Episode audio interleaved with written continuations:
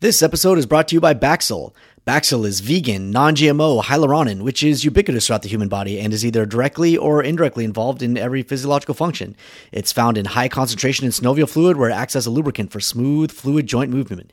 If you are at a point in your life where you know you've done some joint damage, uh, now's as good a time as any to start taking care of yourself. So, Baxyl you can find right here in our online store. We're also sponsored by Amino Complete RX. Amino Complete is enzymatically pre-digested powdered collagen protein. Take it at bedtime on an empty stomach to assist the body in its recovery process. Uh, it'll help you build lean muscle mass as part of any exercise program, or heck, even just a busy life. We all need to regenerate from our hectic lifestyles, and Amino Complete is a solution. Stimulant free, non habit forming, sugar free, carbohydrate free, uh, provides a combination of both essential and non essential amino acids. So start taking care of yourself. Get some. Also available right on the episode page of this podcast and in our shop. Uh, enjoy. If you listen closely, you can hear the voices I can hear them whisper the legacy to you. Go on, lean in. from somewhere deep inside the evergreen forests of the Pacific Northwest. Seattle. Everything you know is wrong Wrong, sir. Wrong. with Jeremy Horn. You're an inhuman monster. I said good day. Yo, what's up, everybody? I just want to say it is our first official month, and we have been getting tons of feedback. And so I want to thank everybody for checking in. Uh, and by feedback, I mean that it has been pretty much across the board uh, complimentary of our guests and critical of me. So that is that has been the overwhelming response, and uh, I could not agree more. So we'll we'll keep doing that, and and believe me, we do appreciate the feedback because that lets us know how we can improve, uh, and it lets and it also lets us know that you guys are listening and that you're vested in the material and care about the content. So believe me, keep it coming. Um, it's been it's been a pleasure to hear from everyone. Um, uh, how uh, how they've how they've appreciated everything and what they've taken from it. Um, but because of that, and because people are checking in and paying attention, I do have a couple quick retractions. Uh, our episode five with Neil Levine, which you haven't heard, is phenomenal. Uh, I believe it's episode five, is an excellent, amazing discussion on GMOs, and uh, I believe it's called um, GM X's and O's.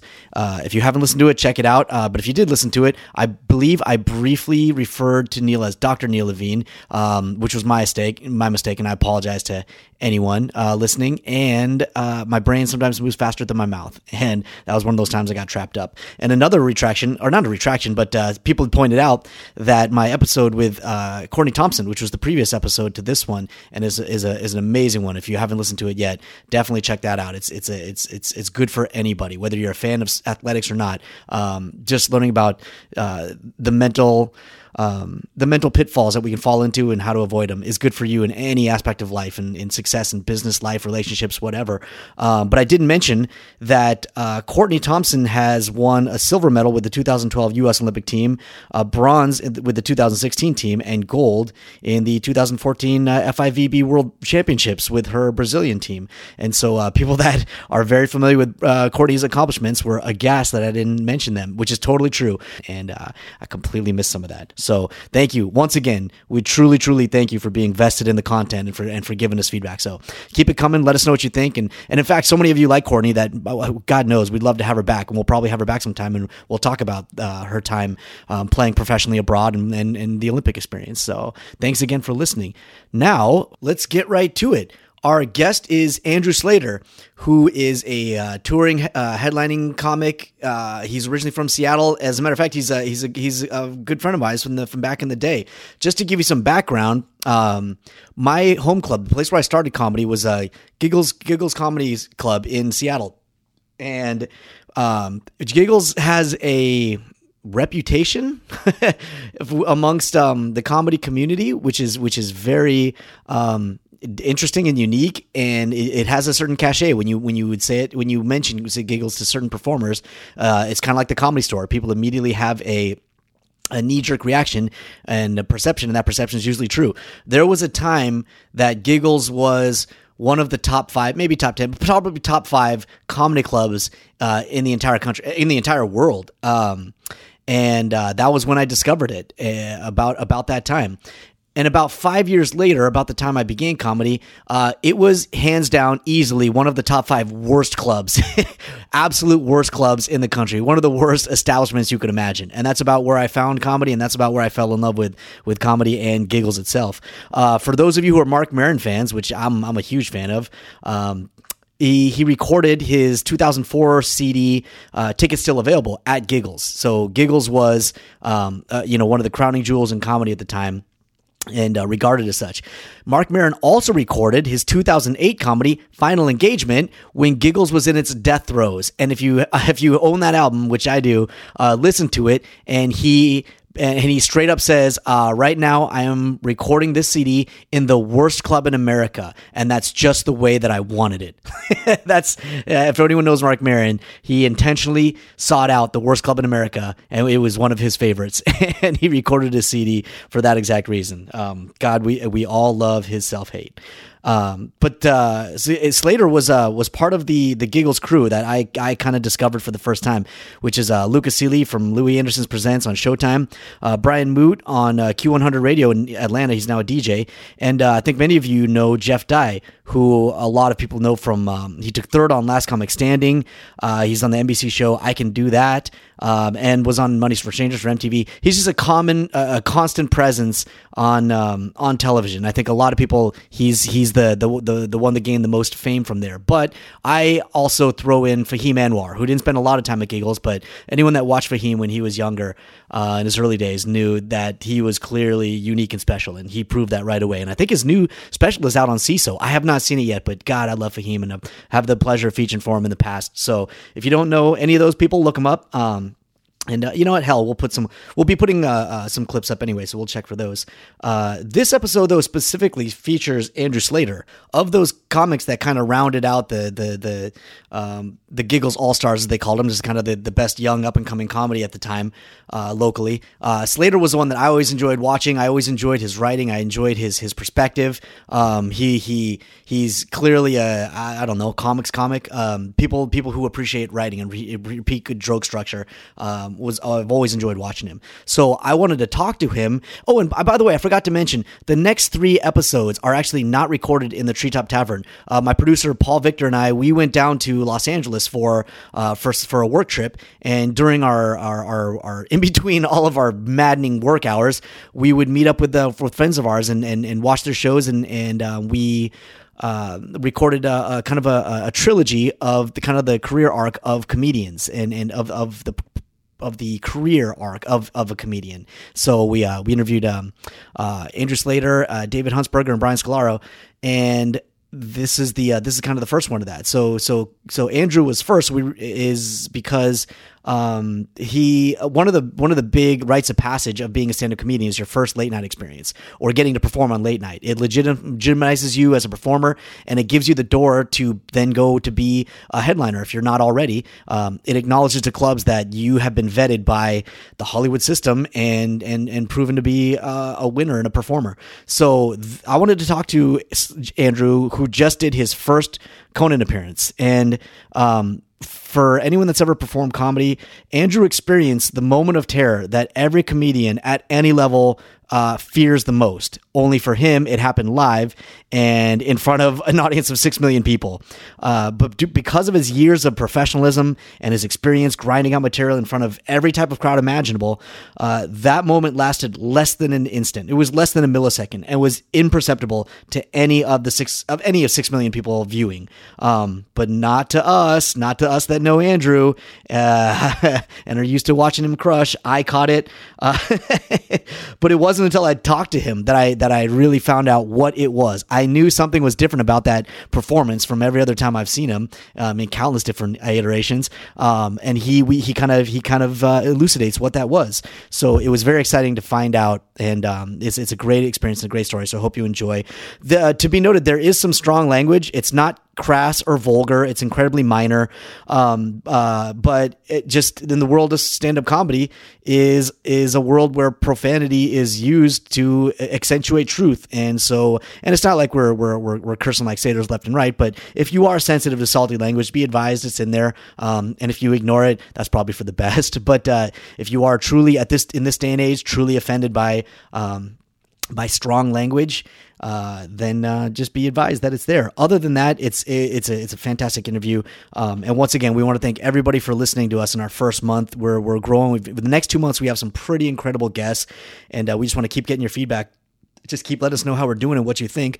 And uh, and now our first new amazing guest. Uh, it was a it was a pleasure talking to uh, Andrew. And this this episode we recorded right from his apartment, uh, right in his apartment in the shadow of the Scientology Center uh, here in Los Angeles uh, which is if no one's ever seen it, it's like the Vatican but more menacing and without any of the spiritual antiquity. if you're ever in LA, check it out, or you know just skip it entirely. If you're ever in LA, skip it entirely. and Enjoy the episode. Slater, what's up, brother? Sorry. Let me turn this off. this is bad. This is a bad start. Okay. There's no such thing as a bad All start. right. isn't? There we go. I'm ready. We're here. This is your plaid, your your house. We're out of the treehouse. Yeah. And uh, here in Los Angeles. When did you get? You're when in did the you, bungalow, baby, in Little Armenia. This this this. I saw the sign of Little Armenia. I got pumped. it's This is a crazy neighborhood. It's great. I love this. I love the. Uh, it feels like Melrose Place. like, yeah, like, it- it's like Melrose Place, like ethnic Melrose Place. except there's a lot more Scientologists and lost bird posters. That's what. That's what everything. This neighborhood. Is Everybody owns birds, huh? yeah, I guess so. Is Yeah, that I is it see- Armenians or just people in? Ah, man, LA? I don't know if it's what- Armenians or uh, or like In San Francisco, a lot of people own birds. really. Yeah. Is that is it a Mexican? We have a lot of Oh, maybe it Mexicans in the Maybe it is neighborhood. I don't want to get into Yeah, like a racist start, but is that a No, stereotype? profiling people, stereotyping. You know, those Mexicans love birds. I don't know if that's a stereotype or not, but yeah, that's what we have a lot of. Is because like literally next door, you can see that building. It's all Scientologists that Wow. uh, they house them there, Yeah, yeah. and uh, that's like the new jacks who just start up, and then they have to like wear the Starship Enterprise uniforms. Seriously, so they're all wearing matching uniforms. yeah, yeah, yeah. Oh, and then they like God. there's a bus that comes right here. Oh, God. And they got sometimes they're like late for the Scientology bus, and you see them running. It's the cutest thing. And they have little in their outfits, in their in Yeah. their in their tight, strange polyester. Yeah, man. So weird. it's a crazy little Armenia. It's a crazy neighborhood. It's dope. I like yeah, it. once you Yeah. get inside here, it's like a little oasis. It feels like its own little community. Yeah, Yeah, I dig yeah, it. yeah. well, when did you come down here? I got down here about six years ago. Okay. Uh, I went to started uh, stand up in Seattle, and then I moved to Boston for like a year. Would you did you, ran like, out. did you like that? Yeah, I loved it. I just ran out of money. I Oh, just yeah, had no yeah. gig out there, and like uh, wasn't really making money doing stand up. So I just Could you could you go up a lot in Boston? yeah, a ton. Yeah, yeah, yeah. Like Okay. a ton of um, stage time. The comedy community there is really great because they're they're competitive, but not like infighting. You know, Right, they're right. not they're not petty. They're just Yeah. like want to do good. Yeah. and then also Professionally just competitive, not yeah. petty, yeah. And people hang. Exactly. And some of my best friends came. You know, and stand up are still like That's what I hear. Boston guys. Yeah, a lot of Yes. people I know that go to Boston are like some of my best friends now. are Yeah. So then I left when I ran out of money. I came back to Seattle, saved up some more money, and then moved down to LA about six years ago. it seems like there'd be less paid gigs here than in Boston. Here in LA, Yeah, there is, but but it's um I'm just farther along. Right, right, right. I'm just you- doing you were at the more- time and I ran out of money true. in LA too. Like I, I was working at Best Buy and shit. Gotcha. After a while, and uh, things just finally picked up. Nice, But, nice. uh, when so back so we I mean we started at Giggles right the old the old Mm-hmm. the old Giggles days right Do people know about that? Do people We're- remember giggles? We're getting into it. We're Okay. Giggles is gonna be a long running theme Oh, throughout the course of this. All right. This actually may be the first time we talked about it because the first the first time we talked about it, Okay. we're not gonna air that. That was just a practice episode. So Oh. yeah, so Giggles was unique. You know, here's some funny. I don't know if you get this at all, but so.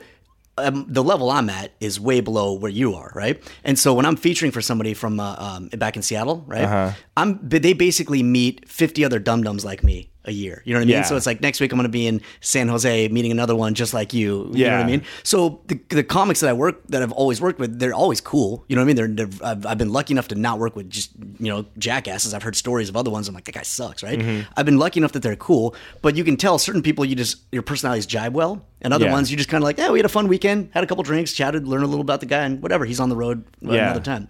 So I, you can see they come in from a flight, they're tired, right? And so I'm just trying to be polite and be like, hey, it's gonna be happy to work with Uh-huh. you, right? And like, yeah, hey, what's your name? Where you from? Blah blah blah. And they're just being polite, just casual chit chat. And they're like, so is this your home club? At laughs, right? And I'd be Yeah. like, actually, no, my home club is the old. Um, I don't know if you ever knew about Giggles in Seattle. Their eyes widen, Yeah. their face changes. They're like, wait a minute, what? And I just raised several octaves in their Right. opinion where they're like, tell me everything. I'm like, oh god, all of a sudden this guy's super interested in you know what I mean? Yeah. And we started getting into it, and I tell them stories, and they're like, "That's real." I'm like, "Yeah, that place was." Yeah. You know what I mean? Most of the stories you hear, you can believe. Yeah, it was a crazy, and it's crazy that it's like kind of had a rebirth now because Laughs Net moved into the old Mm-hmm. Yep. building, and I went Yep. back, but it's not the same. They like cleaned it up. And I wondered if like how a- it felt to you. It's a regular. It feels more like Laughs, just if Laughs moved into. It just- giggles. it- It, it- has all the personality. soul. Yeah. I think it has all the soul of Laughs for Yeah, sure. yeah. like because even the because what's fun. So people don't know, but the Giggles was a comedy club. Then it was turned into a strip club when it was shut down for comedy, and then Called Jiggles. yeah, called God. Yeah, yeah. yeah. like it's just so when people. So tell, I hate even so telling people sticky. that. I know, it's so because they think you're joking. They think it's a joke, like it's a hacky, sticky joke. Like, Right. no, this is exactly what went I down. know. And I didn't realize this, but uh, apparently, uh, one of the things that, that he didn't get the proper licensing to run a strip club. Right. Yeah. So it wasn't just that he wasn't making money. Bob wasn't making money. Is that he didn't get the proper licensing? And I guess uh, Bill Gates' kids go to school right across the street. Yeah, And it's yeah. like, come on, man. well, they they told him from the beginning you can't. So then he he called it a burlesque Right. club, but then I think the city had a you know hard on for shutting him down because Right. he he's being so so they like did like undercover runs and they were like giving hand jobs in the back or oh, something. like I don't know. It's so easy. but uh, I know that's if, if he's not even bothering to get the proper licensing, Yeah. of course these things are going on. Like, whatever. Yeah, if I mean I don't even know if that's what was. It may not even be but- true, but the fact that nobody, uh, somebody was asleep at the switch. So I'm glad it's a comedy club again, but it does it's it's not this quite does- the yeah. same. But it's still it's nice and like they you know they have waitresses now and Little things, yeah. know. Waitresses, somebody at the bar. yeah they have like t- beer on the ta- the taps actually like run Yeah, like they yeah. actually they've, have they've, they've come into the coming out of 19th century. Yeah, Yeah. it was uh, it was a zoo. We so this is I, I found interesting is right when the the changeover to to to laughs when they were just doing the decoration. Uh, Nam went in because he had to, my my writing partner Nam, you know Nam, Mm-hmm. Yeah. had, to, had to run in and, and get a couple things, and I was like, oh, how is it? I haven't seen the new whatever yet. And he's like, he was like, I had to get out of there fast. I was like, oh no, it's that bad. He's like, no, it's like returning to the womb. You know what I mean, right? You're just kind of like this feels like somebody painted over giggles. Like it's just you I know, I know. conflicting Well, and then, it's weird. So that's the thing. So then, crazy Bob is the guy turned into a strip club, and he still owns the the lease, Right. And so Laughs is kind of like renting it out Right, from them, right. So he won't let them take certain things down because Yeah. in his warped, crazy mind, he still thinks it's, it's going to be a strip club. Someday he's gonna turn it back So into- like yeah. the you know the, the the probably the best thing about Giggles is like the iconic brick uh, paint by number thing that was like completely ge- uh, geo archaeologically inaccurate where the space needle was the tallest building in Yeah. Seattle. It was like so stupid, but it was you know Great it was backdrop. like yeah, it was just old and it was cool and it looked like a comedy club. Well, they put these stripper mirrors Yep. over that. Yep. And so Bob won't let them take down the stripper mirror, so now they just have to hang like a black curtain. That's so now what the that was? background of the I thought that was is temporary. just like a black curtain. I thought that was temporary. Yeah. That's what that is. Oh, Yeah, that yeah. sucks. Yeah, Because that brick wall is so iconic. because you could paint it something else, but yeah, Yeah. it's like it's like the classic, you know, comedy brick wall. Yeah, it's quintessential cool. 90. Yeah. If you go Yeah. onto YouTube and you good Giggles comedy, you'll see clips of, of people like Oh, us yeah. bombing with big background. You can see that that's cheesy, funny background, right? All of us. Mike has that clip up on YouTube where he Cummings? uh, no- yeah, Cummings. Yeah. and he. Uh, do you remember Kelly Farnsworth? Barely. Okay, was a little so he before, did all this bullshit with like puppets and music and balloons, and he had some big balloon that was left on stage that was floating around, and Mike was. he just started, he's like screaming and yelling and impersonating Oh, Kelly, yeah, yeah, and he kicked. He tried kicking the balloon, and he kicked the balloon uh, high, and then oh, and then there was like a bouncy ball on stage for some reason. Somehow, fucking Kelly brought a bouncy ball, and Mike kicked the bouncy ball, and it went straight up into the lights and Oh, knocked, and it knocked the lights out. I've seen and that. I think that YouTube. I, I think I he might have taken yeah. it oh, down. Oh, no. But if it's still, you should search I remember- Mike Cummings yeah. on YouTube because it's the funniest. That's clip. fantastic. And then because the lights just go out, It just- Like, yeah. not just the stage, like so the whole The whole place. dark. Whole and place. Mike is just laughing. One in a million shot. Yeah. Terry was so mad. Well, you'll appreciate this. So uh, uh, Bob would come over and, wa- and come to laughs and, and, and watch and watch shows. So he he I, he isolated me and said, "You look like you you know you you you're you're you're you're a guy." So he's like, Yeah. "I want to start because he got shut down." So he's like, Yeah. "I want to start doing shows again in Giggles. Uh, would you think you'd be able to be the host and book and, and help me be whatever?" And so I talked to Dave, and Dave's like, "Yeah, man, go for it," because it wasn't like doing weekends. It was just it's nothing. right? Sure. And so I ran Giggles before. You know what I mean? In that interim. Oh, you ran in that interim period. Bob's Giggles. Yeah, and you want to hear something hilarious? Yeah. Uh-huh. Is it was it was fun because for me it was like great. Giggles is back, so they leave the pole on the stage, so the stripper pole is still there because, like you said, this is just now he still thinks it's gonna be a strip club. Back when it just lost, lost the licensing, he thinks any week he's gonna take away the comedy and put it right back into stripping, That's right? So, he so thinks any week everything this is gonna go through. the comedy is just a placeholder in the Yeah. storybook. But also, I did the best I could. But it, you know how it is, where it's 'cause like a comedy, people got to know comedy's there. They got to want to see the comedians and. Like you create an environment, you create your audience, right? Mm-hmm. He's just kind of like, great. So just get the comedies in there. I was like, okay, so then you're gonna bring the audience. He's like, ah, they'll show up. Oh my god, no, they won't. They think this is a strip club, right? So it still had jiggles on the on the on the marquee, right? And all the windows still show advertisements for strippers. Who's gonna know this is a comedy club? This is gonna- People would come in expecting Bingo. strippers. So we have so we have the stripper pole on the great. wall. You know what I mean? And uh, um, Riley Newton had the best ever, right? Because everybody would have to acknowledge it. It's such a weird thing. Mm-hmm. So with our crowd of like fifteen to twenty people, you have to acknowledge the pole. And there's very few unique ways you can acknowledge the pole, right? Yeah. And so Riley's in the middle of doing her set. She puts her hand on it, like resting against the wall because it's a natural thing. All of a sudden she's like, oh, jerks away, like, oh, I just felt like all the ghosts of vagina passed, just like passed through me. It was the best line, right? And so, uh, so everybody's. It's such a weird environment. Mirrors behind you. And if Yeah. you go to my some of my social media, you'll see pictures with all the mirrors behind all these stripper mirrors, and you and the mic like an idiot and with the stripper pole and the, and the mirrors. this So is good. You're filling in like the, the, the lost missing lost pieces, for, you, right? for me. Yeah. So there's like you you know you're on stage and there's like 50 mirrors behind you. You know what I mean? Of like Yeah. 20 versions of you. It's such a weird environment to perform. like a fun house. It's like a fun house, But performing no comedy. fun. But no, but nobody's having any fun, right? And so the best was like you. We, it's pretty soon like when you book good comics, you guys start we start having fun, and those are some of my favorite shows. Is where the crowds didn't show up the way we thought, so we just start having fun, and then you guys end up and be like, I wrote two new jokes that night, right? Right. So those are fun nights. So it ended up being pretty fun because you're bringing in good acts and people are like the 20 people there are like, yeah, this is, I got a good show, right?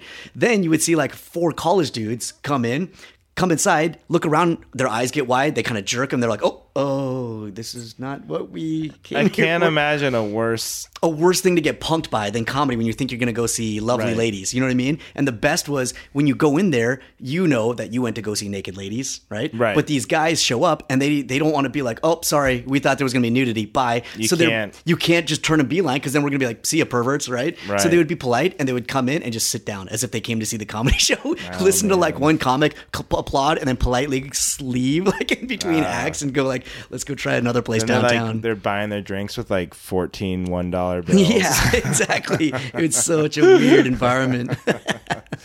man, And you- crazy. this is ne- neither here nor there, but real quick is uh, um, uh, right when Terry started k- taking things over. So Terry was the the, the, the former owner manager at uh, Giggle, so he's the guy that kind of shepherded us, I guess, as young Sure, comics, yeah, yeah, right? yeah. Uh, or tortured, whatever you want to, Yeah, you want to however you look at perceive it. it. And so I'd, I'd sit there just chatting because I was excited that what was happening. So I was just kind of like, I haven't had a chance to talk with Dave, the owner of Laughs yet. How's this working? How, he's just telling me, yeah, we're gonna do this, we're gonna do that. And then meanwhile, you know, in between sets, the stripper would come and sit and hang out with us, right? So that's a weird environment where you're sitting there just chatting business, and all of a sudden you're like, oh, hey, hey, Desiree, what's up? And people would come in, and they had one stripper on staff, one. They only had one. One. Why? So- why mess with a good thing? One- You got one good stripper. You got one good Why one. hire? She doesn't want the competition anyway. I actually appreciate. Is that, that amazing? Can you picture giggles with just one? stripper That would be around? funny if uh, strip clubs started doing that, where like strippers just open their like. I'm gonna go. You know how like you're you maybe you work for Windermere as a real estate Right. agent, Yeah. and you're like, fuck it, I'm tired of giving my commissions, sending them up the ladder. You know, I'm just gonna hang a shingle out. You're an of my little duplex contractor, here, and I'm going to be like Andrew Slater's realty, right? Why can't strippers do that? Like, I'm sick of working at, uh, you know, That's hilarious. A 45 minute drive from Tacoma just to get to Jumbo's. Deja Vu. Jumbos. Jumbo's Clown Room. I'm going to just do a Shelly's. Shelly's strip club, and you just come by and Shelly just Shelly's Shelly's her stripper name. She's like, she puts out the sign out front, flips it, like, be back in like a half an hour. She's on a lunch break. That's the little clock, the little clock where you move Yeah. the hands. I like a Shelly's- small town, you know.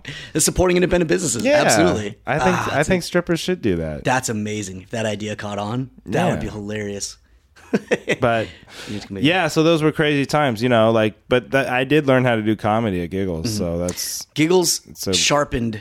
You know what I mean? Sharpened. yes, Yeah. sharpened and dulled because, uh, not to get too like inside baseball with comedy, but Giggles provided so much um, stage time, Mm, right. So it was almost like, and especially once you got in kind of good there, it'd be like borderline unlimited stage time. Like Bingo. like every weekend, you know, the four shows and the Thursday and the Sunday mics, and you could really go as long as you wanted once you're in there good. So it almost was like a a lux like a too much because you didn't have to like really Oh, yeah, compete tighten. yeah. You didn't really have to like oh I'm a little wordy with this bit or something because when you're only getting three minutes, four minutes, five minutes, you've got to like Maximize. cut, cut, cut, cut, Yeah. cut, and go laugh, laugh. You know, That's true So that's Giggles gave me the time. Like it gave me like okay, I can do a half an hour, I can do 45 minutes, all that stuff.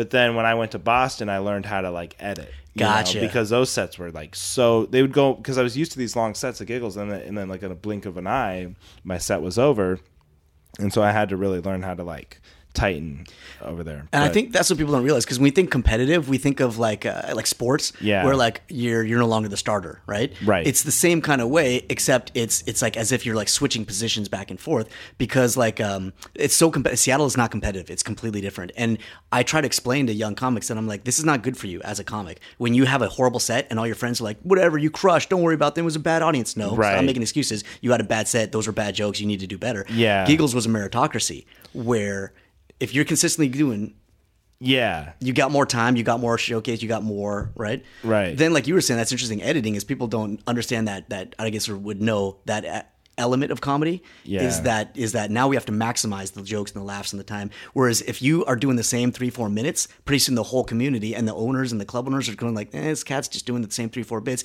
Then you start to lose that preferential treatment. You start to lose those. Yeah. And then somebody else is going to take your time. But then if you get better, they're like, oh, this is it, and then you kind of flip. and I think when you were saying sharpening, it's not even necessarily like on stage. Like a lot of what I learned at Giggles was like how to be a comic off stage, It's like how to hang out with comics in the bar and stuff. And that's where you had, really had to be on your toes because like everybody was busting balls and like talking shop and and uh, and it was almost more of a like I would go home. It, whatever you did, like when I was first starting, like whatever you did at the open mic was great. Whether you did good or bad, probably no comics sucked because not a lot of comics hung out in the back of the room. They were mm. hanging out in the bar, holding Yeah. court, you know.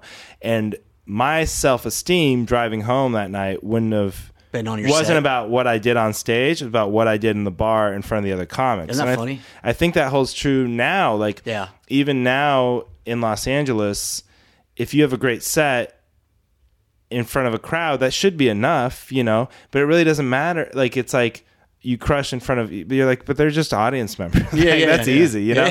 like, but who was in the room? Like, were there comics I respect in Right, the room? Was there right. some you know industry types of people that I uh, crave their approval or whatever? Right. Which is the wrong way to like probably look at it. But it it does give the set more value if certain people are in the room or not. You know? I think there's more to it than that. Also, like comics, like there's a couple comics that when I first started going, they're like, "Hey, you're not quite where you I need you to be, but I'm about to go on the road and I like you." You know what I mean? So I wasn't good enough as a comic, but he's like, "But you're good enough. We're going to have some tough. We're going to do some tough bar gigs, but Right. I think you'll be fine." So they put the faith and trust in me. And there was comics that were better than me, but they're like, "I don't want to hang out with this cat in a car." You know what I mean? Right. So it's the same way that back of the room holding court uh, was my favorite aspect of giggles, and I just wanted to be a part of it, watching you guys Yeah. horse around. Right? Is because here now, if let's say let's say uh, Bill Burr's your idol, you know what I mean, and then you have a great set, he sees it, then afterwards you're chatting with him, and oh my god, we love the same sports teams, we love the same stuff. Yeah. Then he's like, you know what, a thing just came up. I like Slater. I want to have him do it, right. Yeah. Because he sees your value, not just on stage, but this guy.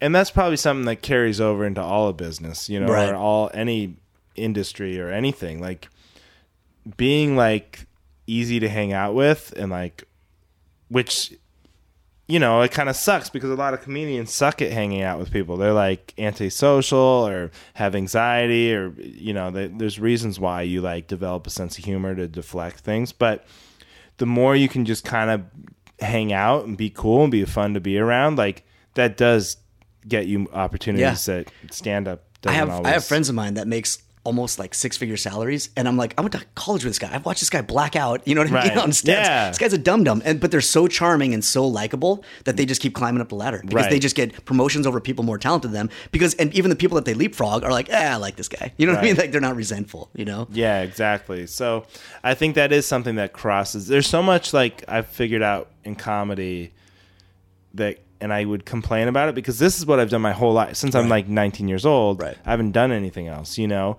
I was like in radio for a second you know, trying to use my degree, but it was didn't last. And then I worked at Best Buy or whatever, construction, all this stuff. But uh, comedy is essentially the only business I've really like dived into. Mm-hmm. And I always thought these things were unique to comedy. Like, oh, it's not, it's who you know, not what you know. Like, I thought that was like a comedy. Like, I, it took Yeah. me like forever to realize, no, that's Every- everything. every aspect. Everywhere. Everybody is like, you know, the networking thing and the talent versus hustle and all that stuff. That comes up in every business. And now that you're a headliner, now that you're on the road, now you see all the business aspects. Yes. Right. Yeah. So yeah. Yeah, seeing yeah. these And in a you- broad scope. Yeah, exactly. And you hang out with, um, like, especially like now, I, I hang out with more people who aren't comedians mm-hmm, mm-hmm. at this point in my life mm-hmm. than probably any other point in my life. Yeah. Before I got into it, because I'm not just like I still most of my friends are comedians, but uh, because you're on the road and and it's more of a solitary act. You know, you're you can't like go on a tour with like four of your buddies because there's just not enough money. It doesn't Right. make a sense Right. economically. So you basically go somewhere by yourself. You mm-hmm. work with whoever's A new group the of opener idiots like me, people, yeah. and maybe you're like you have a good time and hang out, but you're not like best friends, you Right. know, and then you come home. So I have a lot of friends now in Los Angeles who aren't necessarily Mm-hmm, comedians, but some of them are. So yeah, so I'm I'm like I feel like I get a wider Perspective range range of of- people. yeah. but We you- uh, a couple things real quick. Uh, I want to know if you have any giggle stories or favorite giggle stories because those are my those are yeah, the best. I think I have a couple. Yeah. because one of the things like for comedians that that that, that maybe listen to this, the, the, uh, um, uh, I always try to explain when people ask me questions about giggles. I'm like, one of the things is that there was no host. So they're already like, that's chaos. We're like, oh yeah, yeah. Right. Giggles had such an efficient system that I just fell in love with. The first time I went there, I was like, um, the underground is fantastic. Just the tag team. Exactly, Yeah. exactly. Where I was like, everybody was so comfortable with each other that that in- you the each comic would bring up the next comic, Right. But you wouldn't just say this next guy and list some credits.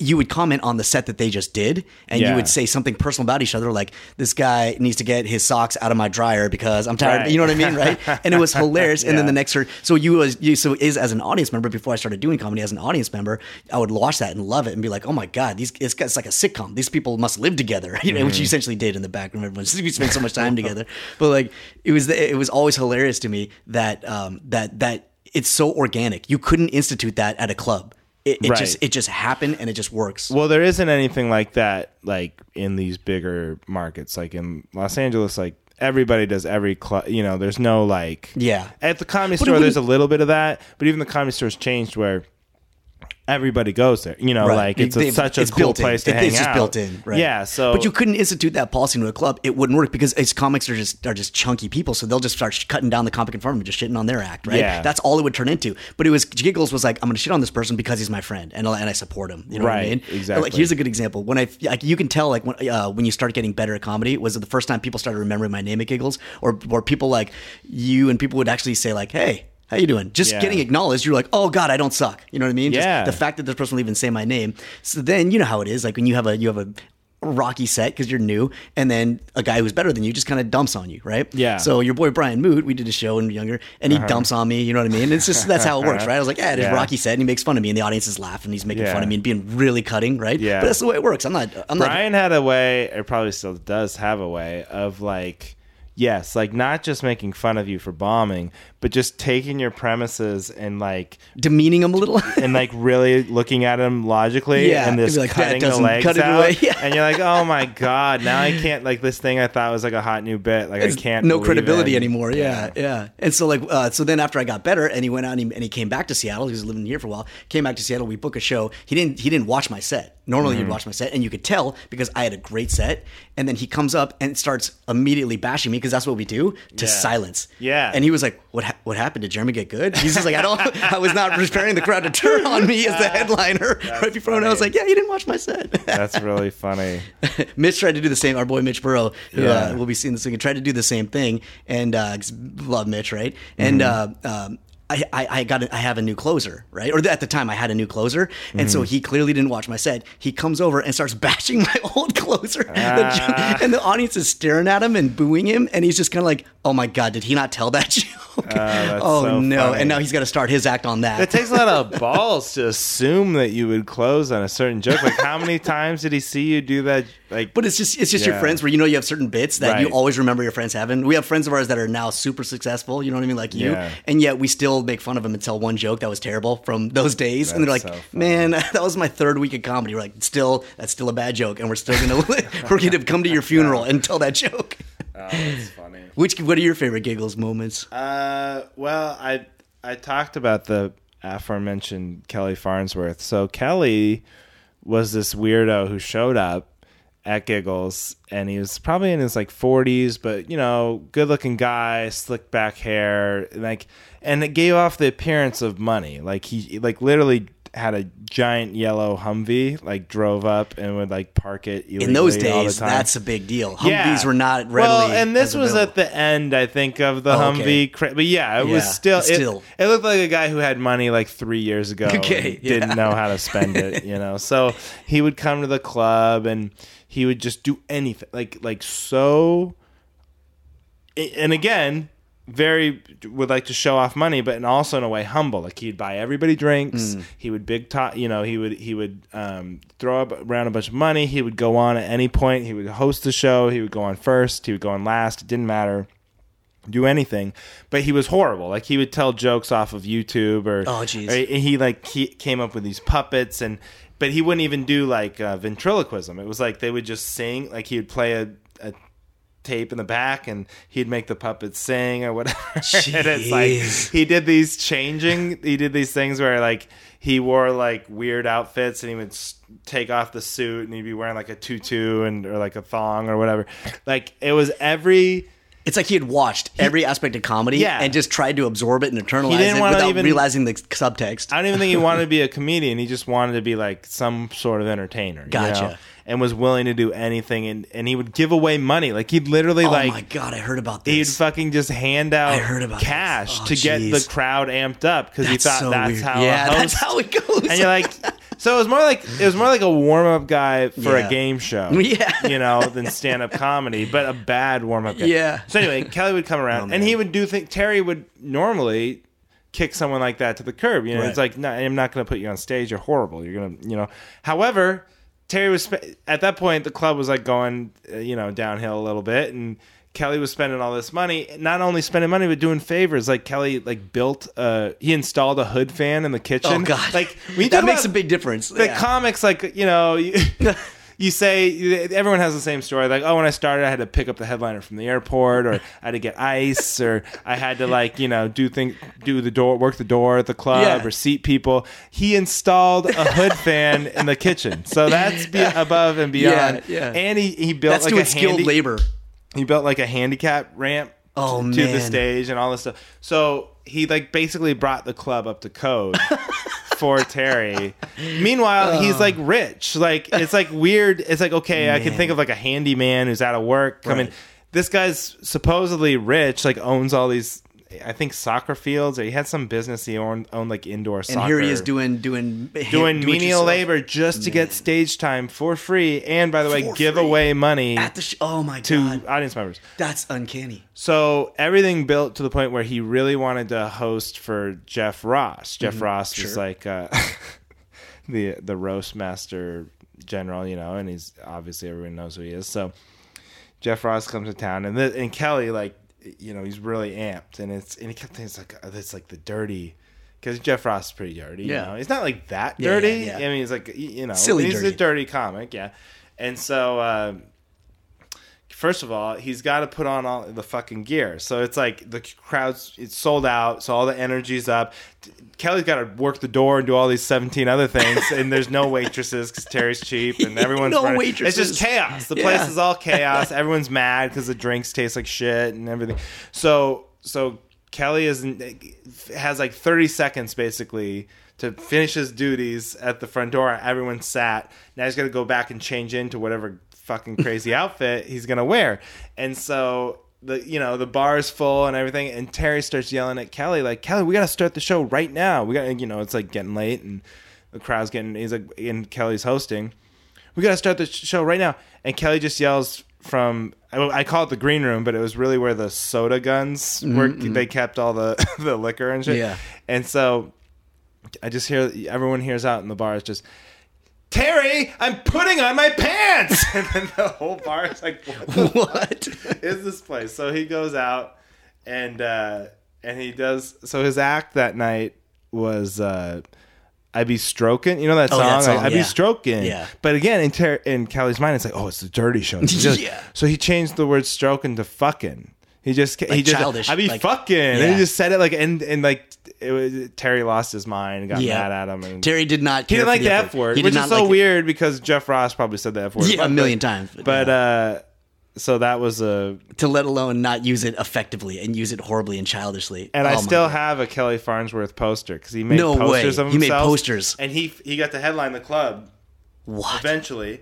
And he, he he blew up. I mean, he spent so much money on like advertising and radio ads and Oh, God. like all sorts of things. Nobody came, and then but he put up these huge like I don't know like um like if you so you know like an eight by ten. So I'm trying to think of how big these would be. Basically, the size of a wall, like an eight foot poster. Oh, It's like God, the that kind of these, life size. like giant posters, Oh. like plastered up all over the club. You have one of those? I don't have one of those, Oh, but I have one of the Oh, like man. like ten by twelves, or I don't know how what the dimensions are, but it's a bigger poster, and I kept it, and it's him in all his different outfits, and he's got these quotes from people, and they're not they're barely compliments, like like somehow he got one from Dick Clark's production company, Yeah. so I don't know if he'd like auditioned for them at some point or something, but it's like. This guy's something else. It's Yeah, just that's like. It's just like nothing Not says, good like- or bad, Right, just- right, it's just Just like else. cherry picking what they what you want it to mean? so Kelly was uh, one of my favorite characters. There's just a lot of characters like that. Well, one of the things I want to talk about is the uh, your, is your Conan, your Conan set. Yeah, right? for sure. Would, so were you work? Were you getting it out there to everybody, or were you isolating Conan's people and be like, I want to be on Conan? Um, I I didn't have that many, you know, emails to to uh, get it out there too. Like I knew, I think I had like a couple of the late night bookers information to send it to, but I n- zeroed in on JP because one, he's the guy at Conan. Because one, because he was in LA, you know. And two, it's because I knew guys who had done Conan, and so I was like, "Oh, this seems like one I can like shoot for." And I and it's like my favorite of all the. It was like if Me I could too. pick one, you know, he's- like it would be a, such an honor to like meet him and stuff. So, uh, yeah, I, I I basically had sent him like three years ago or before I did it. I obtained his information, but would send a tape here like maybe once a year and never heard anything. Mm-hmm. Okay. And finally, uh, my new manager was like, "Hey, let's like make a real push. We'll get a really quality tape, you Mm-hmm. know, and make sure it's a really good show and do exactly what you want." that makes a difference. Yeah, and uh, he, we sent it in, and like literally, it came back because I've heard of like he what he'll do is like Tweak this, change this. yeah, go back and forth with people. Like, like, okay, like this joke, this joke, but these probably won't work. So maybe send me those two jokes plus the rest of the five minutes or whatever. So, uh, but but he it came back and he was like, well, I like this, this, this, and this. And in my head, I was like, well, that's fine. That's- so can I just do? So and then it was so it was pretty after Very that. It was pretty quick. So I recorded the set again in. Um, the order that I was planning on doing. So the set you show. did was what you had presented and what you had shown. Not quite. Okay. So the set I ended up doing, I borrowed a joke from uh, another comic. No, from one of my sets that I sent him previously. So because comics have gone on TV and used your jokes, right? no, No? Oh, okay. no. All right. uh, I don't think so. They have. anyway. Anyway, Oh, go on. well, that's, uh, he's a good writer. Son so, a good writer. uh, but I had so those old tapes I'm talking about. So he when he approved the jokes that I had sent in on the the newest tape, I think what he did was he went back and looked like searched in his Gmail whatever. Oh, he found all the Slater. old- He saw all these old tapes I'd sent in. Oh. And he's like, you know what else could work? Like this, this, Oh, and this interesting. from those old tapes, which he clearly had never watched. Yeah, yeah, Or he did, Or and he just did didn't have the didn't- time to exa- respond. yeah. So. That's crazy. Uh, so I ended up doing the last joke on the set was from one of those older Oh, interesting. submissions. And that's what they wanted to see. And I actually said I don't because what he wanted me to close with, I wasn't comfortable. I was like, that joke is not like I would I could have snuck that in the middle, but I'm like not comfortable closing with it. And so he's like, do what you know, do what you're comfortable doing. So it was really cool. He, he gave me good advice. He was like just treat it like any other show. Play to the room. If something happens, Mm-hmm. Yeah, yeah, yeah. That's a address big it. deal. Yeah. Like don't don't like be like it's got to be perfect. TV, Yeah. you know, Because I think put- most people would think that. Yeah. Yeah. And that's detrimental. You can't. Right. Don't like read a script. Like Right. just do comedy, you Right. know? And then so that was good advice. I also got good advice from a guy named Mike Lawrence. He said like Mike Lawrence is great. no matter what your first joke does, just act like it was what you were expecting it to do. Yeah, So, so what happens is like Conan for a while, it's changed now, but for a while it was notoriously a tough like the Mm-hmm. TBS Conan in the old room, the way it was set up, Yeah. the studio was set up. I think it was just hard Mm-hmm. for stand-ups because you'd see a lot of like shakier sets. And then I think they switched it up. But so he said, like, hey, no matter what that first joke does, because it might not do what you're expecting it, you can't let it throw you. You got to present as if that was what you were expecting. And that gives you the confidence to go ahead and kill. Because if you look rattled after that first joke, You're gone. It's dead. You're You're dead. You're, you're going to bomb. Well, I, I featured him for him like two weeks after his, and I remember something wacky happened. Remember for his set? Uh, for Mike Lawrence? Yeah. Oh, I don't know. I don't even remember. Was oh he he went to the wrong mark. Oh, right? Yeah, yeah, yeah. so yeah. He, and and immediately, so immediately he's like, I went to the wrong mark. you know what I mean? Like just completely acknowledge it. And now the audience is already laughing. Then he goes right into his set. Right. That's right. Okay, so he's that's great advice. Then Yeah, like- so that would be the two things that I think are the most important is like definitely it's just another like it's not just another set, but you have to like perform to those people in the room. were you, were know? okay with the order of the way those jokes were set up, or you would have done it differently? Of my set? Yeah, no, I like that was the order I definitely wanted. That was the order you wanted? Yeah, Okay. yeah. So I I put that together. Did you envision that set going a certain way, or were you just like, I'm just gonna go up there and it's gonna be like another? Yeah, no, I I was like definitely happy with the way it went, and I was happy with um, that's the way I thought it was, you know, gonna go. I didn't, I, I, I mean, I haven't watched it in a while. The one thing I will say is the first joke I did got a good response, Yeah, so. I, I was lucky where the it, I didn't have to like yeah, work. you know mm-hmm. present confidence i was just like oh okay good mm-hmm, that's mm-hmm. that's a good start however then like i think i was thinking all that and like i literally blanked for like a good second so seconds in eternity. you people can't don't realize. yeah, you people can't don't realize. really see it unless you're looking for it but Right. if you're looking for it you can see like dead terror in my eyes for about a second while i'm like searching for what i'm gonna talk about next and then i got into it and it was fine but uh, there was like, yeah, you're you're right. Like in that second, the mind is powerful. Like I think I envisioned my entire life flashing before my eyes. people don't realize because we have no concept of time. So Right. our as in comedy, we're dictated by time. Time is the overriding, you uh, know, almost more than the jokes. You know what I mean? It's like is the most limiting function. So whenever people say, "I think about doing comedy, think about going to open mic," I'm like, just don't bother. You know what I mean? It's usually I tell them, but you know they want to do it anyway, right? And I tell them, I tell them, I give people four pieces of advice. Not one person's ever taken my advice, and they end up bringing their friends. I go, don't invite friends and family. Right. They immediately bring friends and family. I tell them, watch the time, and I go, I, I go, you get three minutes at, at the at the comedy underground. I go, that's Yeah. your best place to go. You know what I mean? Uh, have three minutes, Yeah. right? And they're like, "What? I'm funny for like half hour." I'm like, "You're not. You know, Yeah. I've known you for four three years. minutes is all you need. It's an eternity." And so I go, "I want. I'm gonna right now. I'm doing a little exercise. Right now, you're gonna stare at the wall. I'm not gonna say a word, and I'm just gonna time. And then you tell me when it's been uh, 40 seconds. Yeah. And within like 15, 20 seconds, they're like, "Now." I'm like. No. Right. You're not even at half. Yeah. I think you don't understand one click, that one second in your in your own brain, how powerful it is. Redirects it so goes much. both ways too because like if you're bombing especially like you let's say you got to do an hour at like at a casino or something and it's just bad you know and it's like you do your whole and you look down your watch it could be like 25 minutes you're like holy shit Oh yeah. Oh, that's the worst feeling. like yeah. oh my god but it goes the other way too where it's like you know you got a five minute set and it's a hot room and then like next thing you know you barely got through one joke because Mm-hmm. it's such a so it usually depends on how much fun Yeah, yeah. the show is but uh I did. Yeah, I did. time is- I've had to tell young comics some, you know, like they come off afterwards, they're just struggling, and so I just, Oh yeah, and the friends thing is so true because I didn't.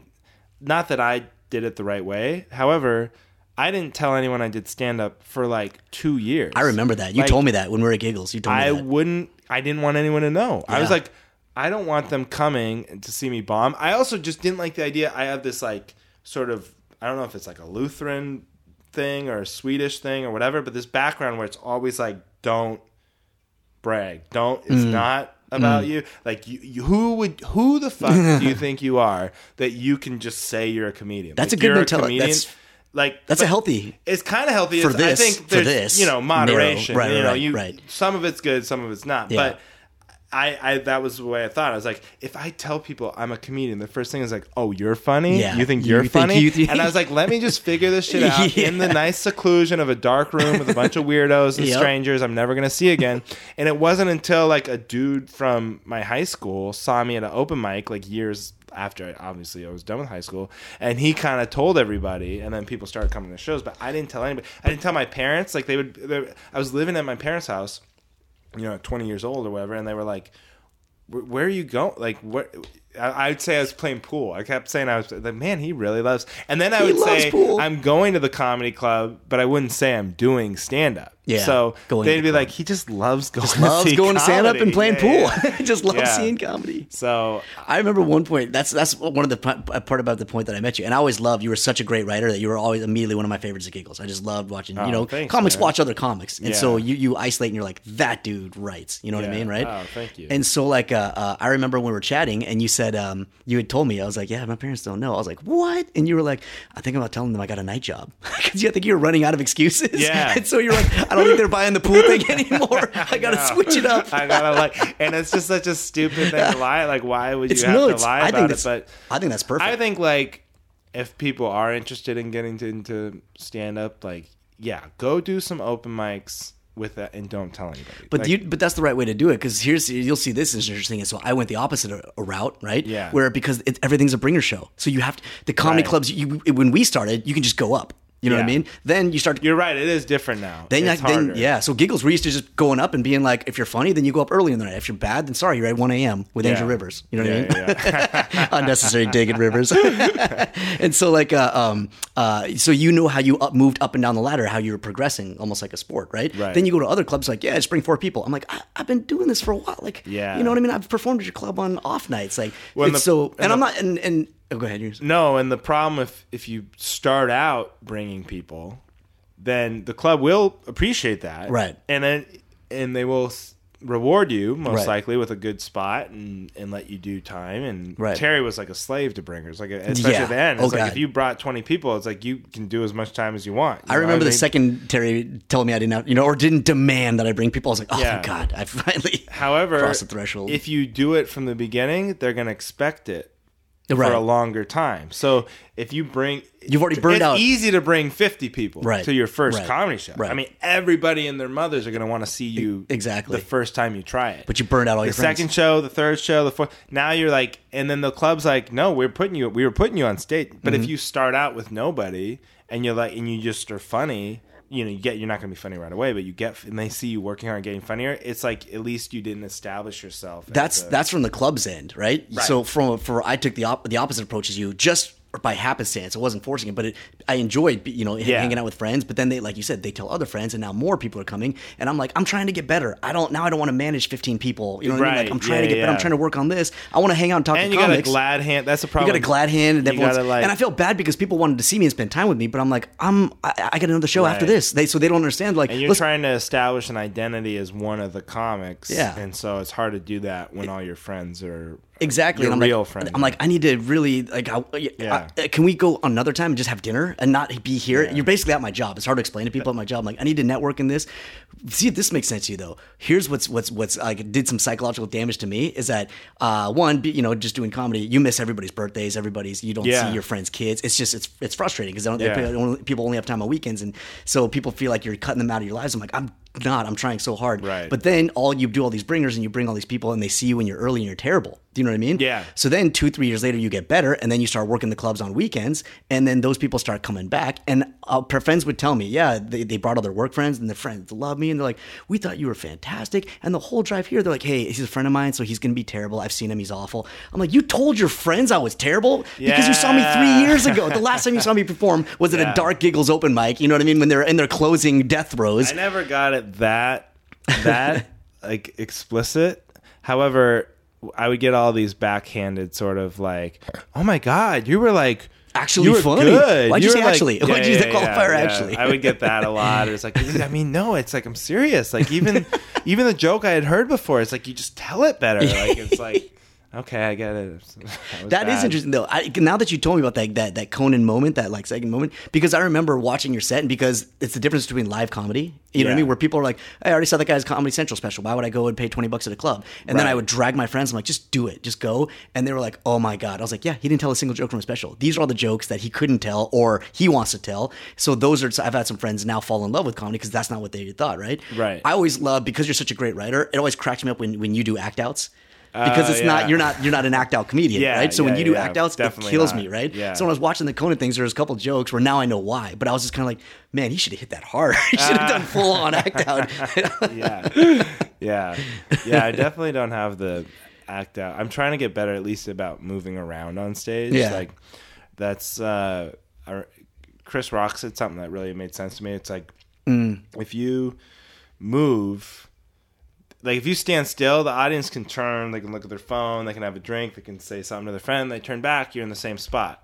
But if you're moving, they turn. They look up. You're not there anymore. They're like, oh, shit! And it's like oh, they have to pay attention. Yeah, yeah, more. you're not So there. I that always stuck with me. So I am I am trying to like uh, move around a little bit more on stage. But the act outs, I'm still not like crazy high energy or anything. Well, yeah, there's so many comics, and I was like, I got to get better stage work because now that I'm on the road, I just have to do, I have to do it. Crowd work, I just have to do it. I don't like to; it's not my strong Yeah. suit. But now that I've gotten a couple gigs and they haven't gone ideal, now I know because I've never done crowd work, and now Right. I have to add this to my skill set. So yeah, yeah. I, I'd say like you know because people always talk like crowd work, and so it's an interesting thing because really all that is is being like in the moment. It's just being present. Mm-hmm. Being so present. if the room's on fire, you go, oh my god, there's like. A, you know, there's flames rising up in the back. We're all going to die. In smoke. You would address that, Yeah. right?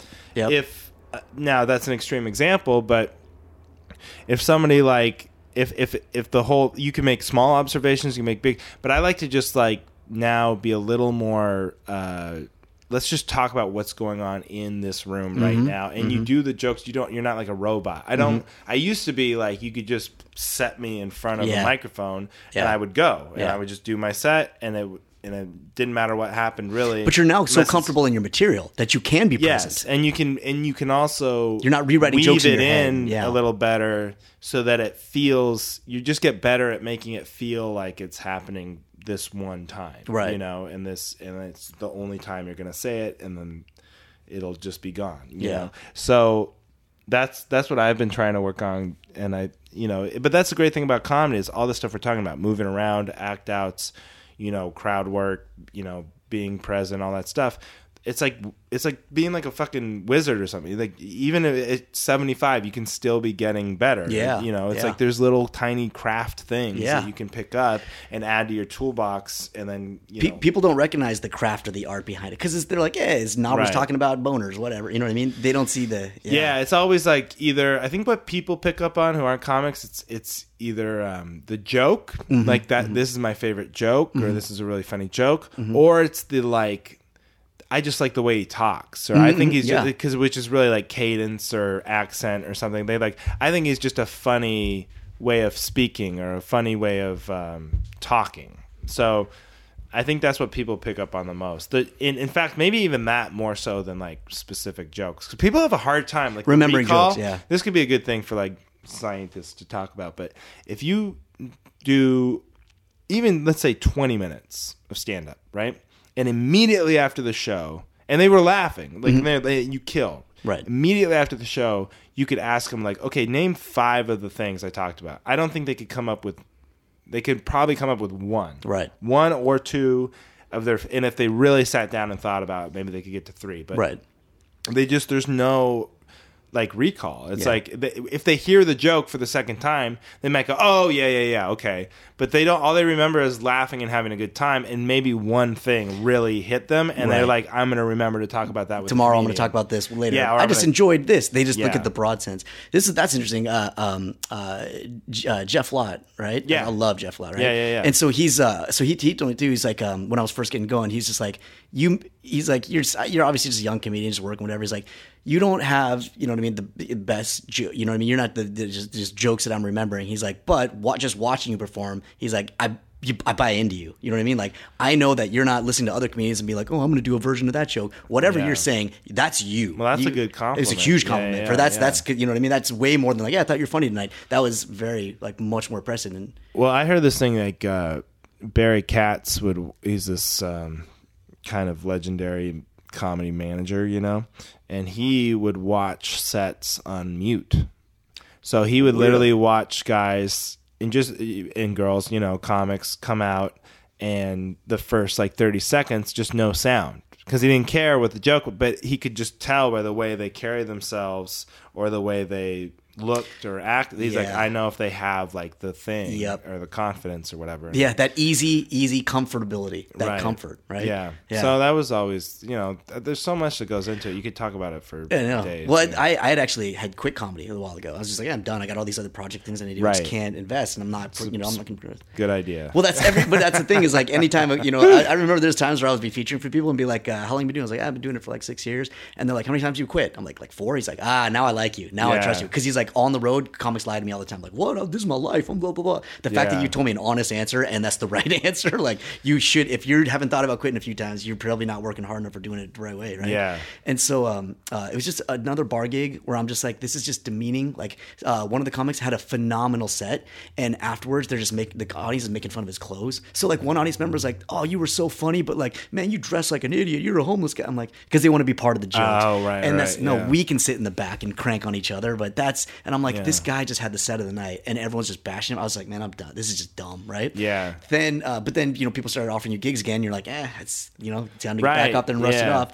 And so we do. it's hard to quit It's so hard. Well, we- it's hard to keep doing it but I think it's harder to quit way hard uh, because you're like like you said this is what i do now Right. Why, what am i going to go back to and so much of your identity now it's is built wrapped into up it. into it Yeah. yeah. and that's and that and as you know, all it takes is one good set, and the whole last week of horrible things happening to you is just kind of like, wait, what happened? Right. I got in a car accident last week. I don't even remember. 100%, Right. So. I had this horrible thing, and somebody booked me for a thing, and it's a guy I liked, and so he's he he, he was like, I want you to close out the show. I was like, all right, man, I like you, and I'll close out the show. But I was just like, but my confidence was racked because I'd already quit and because of the last time. I was like, I don't want to do.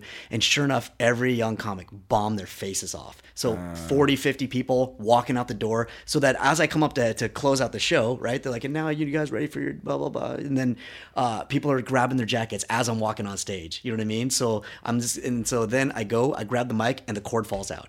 You know, Ah. right? Exactly, you know? And I'm like, oh boy. And so once again, like you said, already people are looking at their phones and looking around and grabbing jackets as they feed to the cord. Like, well, that was the last knife that I needed. That was the last thing. Like the cord dropping out. Honey, let's go, right? Yeah. So I'm watching people going out in droves as, so now there's only like 15, 20 people left, right? And I had one of the best sets of my, because I was just in the moment, I don't care. And so I was just like slowly adjusting the cord as slow as I wanted to, you know what I mean? Yeah. And just joking about it the entire time, you know what I Yeah. mean? And that's all. And then immediately, for the first time in a long time, I was like, I'm in the pocket. I'm right in the window right now, and I Right. own everybody in here. And they were like, you can come back here every week, and we'll give you money. Just come in every week. I'm like, oh, I got my own little little open mic toy There now. you know what I go. mean? Like, go Yeah, up in the yeah, man.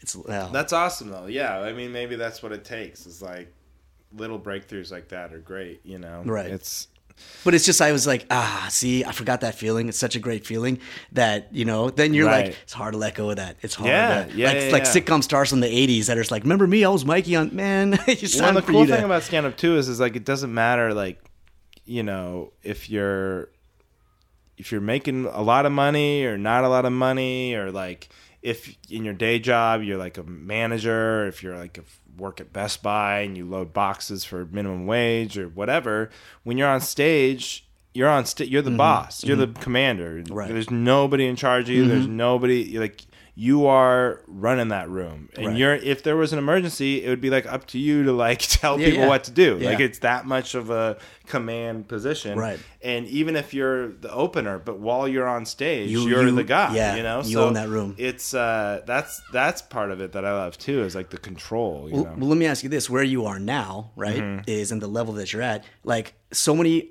phenomenal acts like Seinfeld or Bill Burr are just kind of like, I, I got to go back to comedy. This is dumb. I'm t-, you know what I mean? We're looking at them like, oh my god, your own sitcom, and like, yeah, it sucks. It's a lot of work. It sucks. I just want to go back to doing com. You know what I mean, right? That's the draw, and that's the sign of a real comedian. Which I don't have that. You know what I mean, right? But that I'm just I just want to go back to the stage, and I'm seeing it more and more, and I'm like, oh, this guy's performing it. Then I find out why they got all the money in the world. They're just Yeah. like, this is this is where I feel comfortable, where I'm happy, and where I and they're brilliant. They're And I think guys like that never even quit. No, like uh-uh. even he he they just went straight through. Like So do you do you because that's to me you're that kind of guy, right? Like you're you're such a proficient yeah, writer. I would all yeah I would always do stand exactly. Yeah. So, but are there other elements that, with that in mind, are you like now that I've done that, I'd love to do Tonight Show, or now that that I'd love to do voice work? Is there stuff that you're like, this is something I want to reach for? I so like right I'm in a mode now where again like you said I I I definitely would just like to do stand up the rest of my life. However, I'm also smart enough to realize like you that's not enough. Mm-hmm. Like first of all, your chances is some people do it, but your chances of breaking to the point where you can pack a club or pack a theater just off of stand up and nothing else, not podcast or social media or movies or TV, like just from word of mouth of your stand up comedy, that's a hard thing to do. It's very rare. Like there's a few guys I'd say who've done it, but very rare. So I'm I recognize it's like why I live in LA. Like I gotta get that other thing going. you What's know? that other thing? Well, That's you, what I'm trying to trying find, to figure you it know? out. I'm trying to figure that out. We're we're launching a podcast soon uh, as well, and like uh, I'm gonna, you know, I'm writing scripts all the time, and Yeah. I'm, you know, trying to like, you know, whether it's like hosting a stupid show or whatever. Right. It's like you, I'm staying in LA to do stuff like that because Would you enjoy that being a host of a show? I don't know. You don't know. It's just you just want to know that this is exactly. I just. I mean, maybe. I, I mean, if you get to be funny and talk to people, I guess. But Right. what I really enjoy is being having clubs call me instead of the other way around. You know, Mm-hmm. Yeah, that's when that's you can deal. flip the tables like that, That's and they want you because they know you can pack a room. Then That's awesome. comedy is a lot more fun, I Yeah. think, and a lot easier, and I don't have to like look at big blank spots in my calendar and wonder how I'm gonna like, Right. fill that up. Right. You know, so that is uh, really the ultimate goal is finding that thing to put butts in seats, Mm-hmm, and then once you have that, then I can just like it's fulfilling enough. My brain is not so big. Like I'm not this creative monster that's like, okay, I have like I want to write this movie and I want to get this you know web series and I want to do all this like have all these ideas and I want to like create create create create. Like I'm so satisfied just filling up a notebook, going on stage, Yeah, doing stand up. totally. And I'd like to you know, I'd like to do an album and then get an out, you know, um, record an hour and then do another one and do another one. Like that's would be great. However, um, I just know that like it's gonna take other stuff happening Mm-hmm, to get to the success part of that that I'm uh, interested in. Gotcha. Well, that's Yeah. I think that's the mark. Well, we'll put your information on the website so people can always listen to this and yeah, check and see yeah, that. And let's do it again once you once you record the album. Hell yeah. We'll do it again, and then we can discuss that gap and what you know what I mean. with shift and change it, Exactly. right? Yeah, I'd love to do that, man. It's great to see you, brother. It's been Yeah, fun. good to see you too. Thanks for having me. Of course. I never know how to end these things. That's good. I have no clue. That was I a good no ending. clue. That was great. That's very cordial. Yo, that was uh, the first episode in our three episode arc of following the career trajectories of a stand up comic. And uh, we wish Andrew nothing but the best of luck. If you haven't seen him, go check him out. We are going to post right on our website his his Conan special, so you can see his appearance on Conan. Um, so it'll be right there on the website, as well as our uh, our sponsors, Baxyl and Amino Complete RX. We'll put right there on the website for you, and, and it was available right there in our online store. So remember, sign up to become a member. Um, you get discounts and everything in our store, and uh, uh, tons more benefits. So hope you enjoyed, and uh, we will see you in a Peace.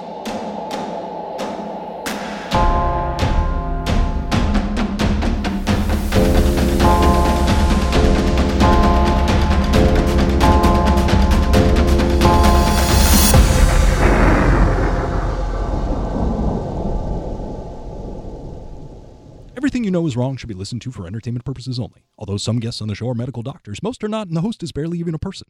Nothing you hear on this podcast or read on our website should be considered medical advice. Consult your doctor and use common sense before doing anything you might think have a lasting effect on your body, mind, and spirit.